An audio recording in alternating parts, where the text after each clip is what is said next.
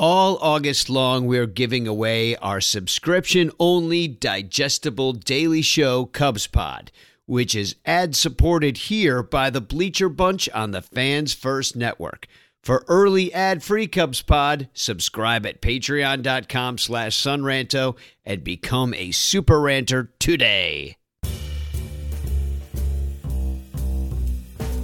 It is August 22nd, 2023, and this is Cubs Pod, your daily dose of Cubs content brought to you by the Bleacher Bunch, produced for the Fans First Sports Network. Please get out there and give us five star ratings on whatever app you use to listen to this. We would really appreciate it. Uh, this podcast is a daily podcast that recaps the games. It is what we do for our Patreon supporters. If you are listening to this and you are not a Patreon supporter, this is the kind of stuff you get every single day if you give us a little bit of money. And if you feel like you want to continue getting this through September and hopefully October, please go to patreon.com slash sonranto and uh, give us a buck and you'll start to get these in your feed every day. The Cubs won last night, and it was a uh, a bit of a nail biter. Unfortunately, they won seven to six. When the Cubs w- score seven runs, you expect them to win, maybe even easily. But the bullpen kind of broke down last night, and they were you know, luckily the offense was able to score some late runs and keep this out of reach of the Tigers. Now, I am seeing everywhere that this is some sort of a character win. Not everywhere. That's right on the the website for the Cubs. It's a character win. People are talking about, oh, these Cubs have some fight in them or whatever. Hold on. Hold on. The Cubs are in a stretch where they're playing the AL Central in three straight series.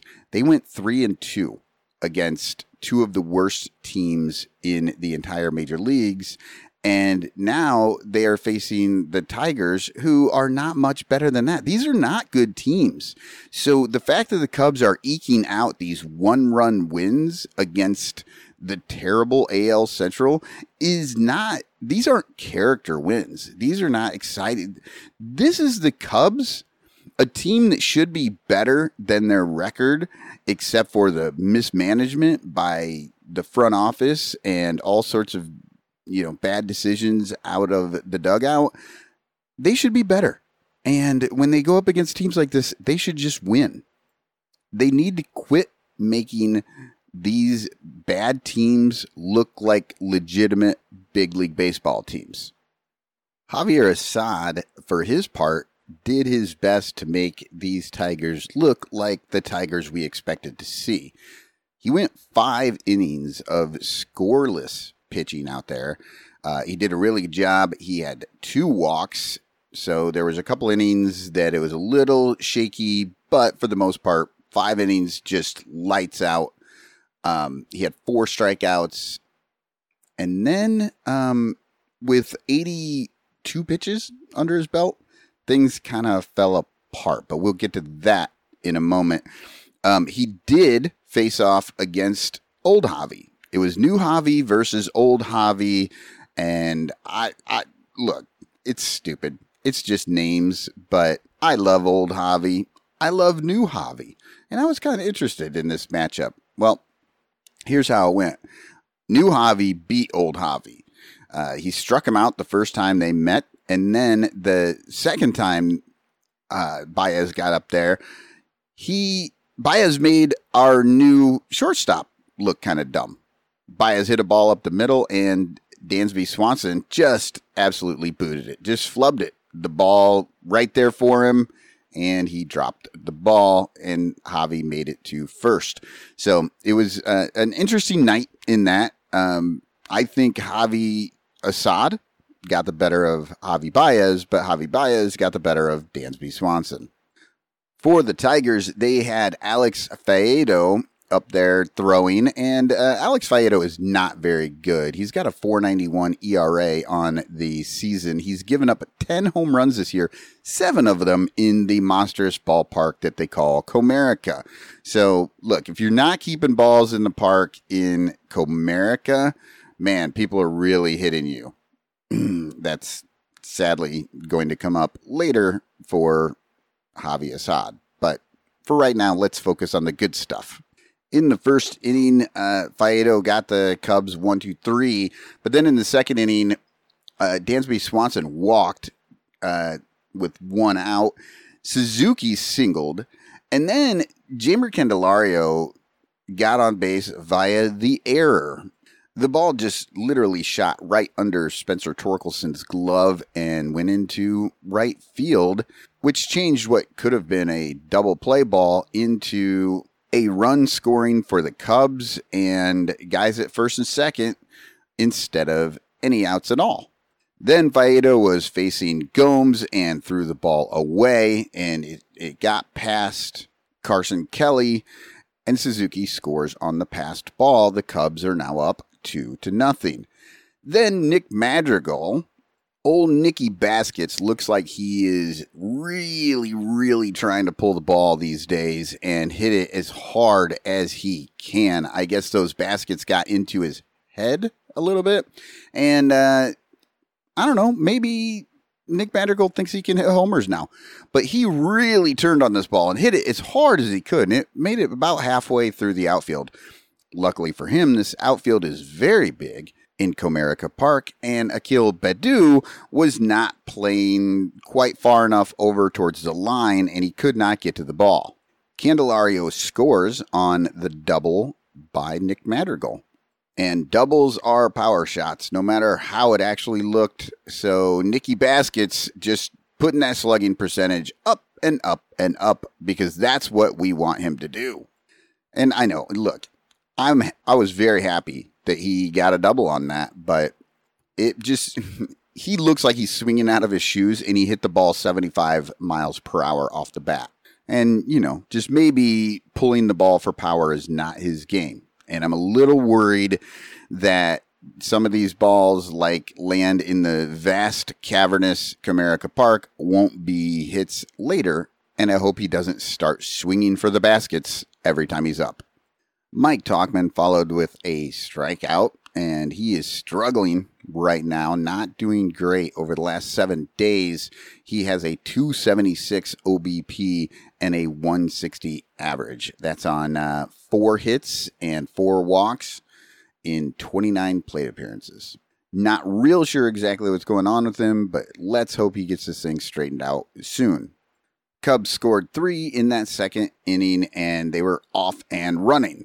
In the fourth inning, Seiya Suzuki scoffed at the idea that Comerica Park gives up the least home runs of any ballpark in baseball, and he just mashed one into left field. Suzuki continues to be a little bit of a mystery, disappearing sometimes and then like doing great things like that. I don't know. Sometimes I think, yeah, he's great. He's doing it. He's uh, back on track. He's the guy that we want. And then other times I'm like, man, it he just can't seem to get it together. And I don't know why I have those reactions because literally that's just what a baseball player does. Sometimes they're hot, sometimes they're cold. I guess we all thought that we were getting a little bit more from the Japanese batting champion, but lately he has been turning it on. In the last seven games, he's hitting 320. Uh, his OBP is 308, which is interesting. And his slugging is 680 for a 988 OPS. And if that's the kind of production we get for the rest of this season, that is going to be very, very good for these Cubs as they're making their stretch run, trying to eke into that uh, end of season tournament. Cubs would be up four to nothing after the fourth, and uh, then nothing from the Tigers. Like I said, Javier Assad looked good for five innings, just shutting them down all the time. He'd only given up two hits up to the sixth inning. And that's when the wheels fell off. The second pitch of the inning was an 88 mile per hour sinker that Spencer Torkelson took into left field with a vengeance. It was his 23rd home run on the season and put the Tigers on the board. It was now 4 to 1. The very next pitch against Kerry Carpenter also got deposited into the stands, this time in right field, because Spencer Torkelson is a right handed hitter, hit it to left, and Kerry Carpenter is a left handed hitter and hit it into right. So after five really good innings, Assad just seemed to lose it. I have no idea what was going on. Uh, he only had 82 pitches. I mean, that's kind of a lot for five innings, but fairly normal these days. And I can't fault David Ross at all for putting him out there in the sixth inning. There didn't seem to be anything going on that should have changed from one inning to the next. He just didn't have it in the sixth inning. He did get one out. Matt Vierling uh, flew out to right field, but then Parker Meadows, who was making his big league debut, hit his first ever single off of Javier Assad. It was a very hard hit ball out to Suzuki. And that was when David Ross realized, well, actually, he realized earlier because he had gotten Hayden Wesneski up in the pen and he was like, it's time. Javier Assad has to go. And I agree.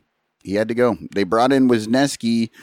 Wesneski got Javi Baez, and uh, it was ugly. It was one of those Javi Baez swings that everybody hated when he was with the Cubs. A foot on the outside, and he was swinging. And then our old pal Zach McKinstry, who bats right behind Javi Baez, he lined out, and that was the end of the inning. So Wesneski came in and did his job, shut down the powerhouse Tigers in the two batters he faced. The Pirates also made a pitching change, and Brendan White replaced Alex Faedo to start the seventh and got a one, two, three inning. Um, in the bottom of the seventh, Hayden Wesneski was only good for those two outs, which, let's be fair, that might be actually the case. And Jose Cuas came in. Jose Cuas struggled a little. He walked Akil Baddoo, but he got a strikeout of Carson Kelly, and he got Riley Greene to grounded to a double play. In the eighth inning, the Tigers replaced Brendan White with Andrew Vasquez, and that was good news for the Cubs because they wanted to score some more runs, and they didn't do it against Brendan White. So bring on the Vasquez. Tauchman grounded out, again, scuffling. Nico Hoerner lined out. Nico Hoerner is not scuffling at all, but he was not great in this game. He went 0 for 5. At least he didn't strike out at all, but every hit found a glove. And then with two outs in the inning, Ian Happ decided to take advantage of the ginormous field there at Comerica Park, and he hit a, a triple to left field. Yeah, out in the power alley of left center, the ball made it all the way to the wall, and Ian Happ trucked all the way around and came into third fairly easily for what seemed like it was going to be a double but he was on his horse. He made it happen. It looked good. And then, of course, Cody Bellinger, who we all love because he's really good. He hit a single, drove in Ian Happ. The Cubs scored a run. It is now five to two, and that was all the Tigers wanted to see of Andrew Vasquez. They brought in Will Vest to finish out this inning, and he gave up a single to Dansby Swanson right away. Uh, Seiya Suzuki made it to first on an error by Spencer Torkelson. Yep, that was his second one of the game. Javi threw him the ball. He just couldn't catch it. Uh, and then Jeimer Candelario struck out, and that was it. But Cubs got another run. They extended the lead to three, and they were going to need it. Because in the eighth inning, uh, the normally strong, stalwart Michael Fulmer replaced Jose Cuas and he did not do well. Gave up a double to Spencer Torkelson, gave up a single to Kerry Carpenter. Spencer Torkelson went to third. Uh, Matt Vierling walked, so that loaded the bases. He got Parker Meadows to strike out because he's a rookie playing in his first game ever, and then he had to face Javi Baez. As I said before, Javi got the better of Javi Assad, but Michael Fulmer was a different situation. Javi swung very, very hard at the first pitch he saw from Fulmer, and he hit it, and it snapped his bat in half. Like the bat just went flying behind him, just absolutely snapped in half. The ball, because of the broken bat, did not travel the way that you would think it would on that type of swing, and it just kind of ran out, flew out into right field, and barely stayed inside the foul line. So fair ball, it rattled around. It took Suzuki a long time to get to it because the field is very, very big. Two runs scored, and the Tigers are all of a sudden back in this game. They are only down by one run. And, you know, it was Javi Baez doing Javi Baez things. Broken bat double to bring his team into the game. Look, I get it, people. People want to bag on him. People want to act like he's a terrible player now and he sucks over there at Detroit, but he's not. He, I don't know. The guy, I still love Javi Baez. I admit it. I can't help it. I like the way he plays. I like the things that happen when he plays. He's so much fun to watch, even when he's driving you nuts by swinging at pitches a foot and a half out of the zone. Zach McKinstry, who I do not like, he is probably the exact opposite of Javi Baez for me. He hit a little fly out into center field, and Cody Bellinger was unable to get to it because the field is giant. And Bellinger ran as hard as he could, slid, tried to get it. It just deflected off. Like he just, it was a tough play. The ball got away from him on the slide. Valiant effort Tauchman was right there uh, playing left field because I didn't mention this before, but Ian Happ was the DH in this game. Morel did not play. And as much as the lineup looked annoying to me, it did make sense to move Tauchman into left field and have Bellinger, your best center fielder, out there because, as I've said a million times already, Comerica Park is giant and you need really good outfielders out there to help you out. But anyway, Matt Vierling scored on that little flare single in this game was tied, and that was enough for Michael Fulmer. He got pulled from the game. They brought in Daniel Palencia, and he struck out Carson Kelly and got Akil Baddoo to pop out to get out of the inning without any other issues. Palencia looked good. He threw seven pitches, and six of them were 98 miles per hour or more.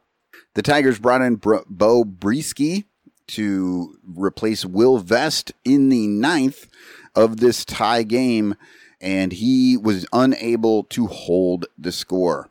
Yan Gomes hit a double. Then Nick Madrigal hit one of the weirdest doubles I've ever seen. Okay, again, I told you, Nick Madrigal looks like he's swinging out of his shoes. This ball was inside, way inside, but he, again, swung out of his shoes. He was able to get to it amazingly. That's that contact skill, I guess, that he has. But he was able to get the bat on the ball. It went right up the left field line, and he was able to get a double out of it. Miles Mastrobuoni, who had replaced Yan Gomes at second base when Yan Gomes had just hit that double, he was able to score, and the Cubs are now up six to five on the odd swinging out of his shoes, falling down. Like he literally fell down, was facing the wrong way, and was still able to get up and run for a double. Nicky Baskets just making things happen with that strong pull to the left field power. Tauchman maybe breaks out of his slump. Let's hope. He singled to Javi Baez. It was like this high chopper hit the ground, flew over the pitcher's head. Brieske could not get to it, jumped for it, and then landed right behind him. Baez tried to barehand it. There was just really, even if he barehands it, I don't know if he gets it. It was that weird and hard hit into the ground that the ball just kind of hung up there long enough for Tauchman to reach first, even if he'd been able to get the ball barehanded. Nico Hoerner made his fifth out of the game, popping the ball to Zach McKinstry, who was playing second base. So not a great hit. Ian Happ grounded into a what could have been a double play because Javi Baez did what Javi Baez does. He made a spectacular falling grab of the ball, throw to second base. You know, I I miss seeing what Javi can do all the time. Even while falling, he threw the ball to McKinstry, who was streaking towards second base, led him perfectly so that McKinstry could get the ball, step on the base, and then try and make a throw over to first. Fortunately for the Cubs, McKinstry is not as good as, say, Nico Hoerner, and he could not make that throw over to first to get Happ. And because they were unable to pull off the double play, Nick Madrigal scored and the Cubs were up 7 to 5 in the ninth inning. Cody Bellinger grounded out to end that inning, but a two run lead is pretty good. Gotta love it. Mark Leiter Jr. entered this game to replace Daniel Palencia, which was the right move. Unfortunately, Adbert Alzolay just wasn't available. He's pitched in the last few games and needed a break, so they brought in Leiter to try and shut this thing down, which he did, but not without some drama. He got the first out on a Riley Greene grounder. Then Spencer Torkelson singled. He struck out Kerry Carpenter, so which was good. Getting through those three batters right there with only a single was actually pretty good. Spencer Torkelson went to second base, not a steal because it was defensive indifference. And then Matt Vierling singled, and that drove in Spencer Torkelson. So now it's a precarious one run lead. But the Cubs had two outs in this inning already, and they just needed one of the many ways for the Tigers to make an out, and they got it when rookie sensation Parker Meadows, who had gotten his first hit earlier in the game, came up to bat. And I'm sure he was, he had just visions of walking this thing off or something. But yeah, instead he hit the ball right to Seiya Suzuki. And that was the end of the game. Sit down, rookie. Hey, it's Kaley Cuoco for Priceline. Ready to go to your happy place for a happy price? Well, why didn't you say so? Just download the Priceline app right now and save up to 60% on hotels. So, whether it's Cousin Kevin's Kazoo concert in Kansas City, go Kevin, or Becky's Bachelorette Bash in Bermuda, you never have to miss a trip ever again. So, download the Priceline app today. Your savings are waiting. Go to your happy place for a happy price. Go to your happy price, Priceline. The Cubs will face off against these same Detroit Tigers up in Detroit, Michigan at 6:40 Eastern Standard Time, which as you know is 5:40 Chicago Standard Time. It will be Drew Smyly getting another start because the Cubs do not have Marcus Stroman. So despite Smyly's troubles as of late, he's going to start again. Let's hope he has kind of figured something out by spending a, some games in the bullpen. Only three players on the Detroit Tigers have ever seen Smyly, and uh, none of them have a hit. They all have zero batting averages. For the Tigers, they have rookie Reese Olson starting on their side. And since he's a rookie, nobody on the Cubs have ever seen him because he's brand new. Olson has pitched in 14 games this season. 11 of those 14 were starts. Uh, he has given up 61 hits in 63.1 innings pitched. He also have, has 61 strikeouts in that same amount of time and 17 walks.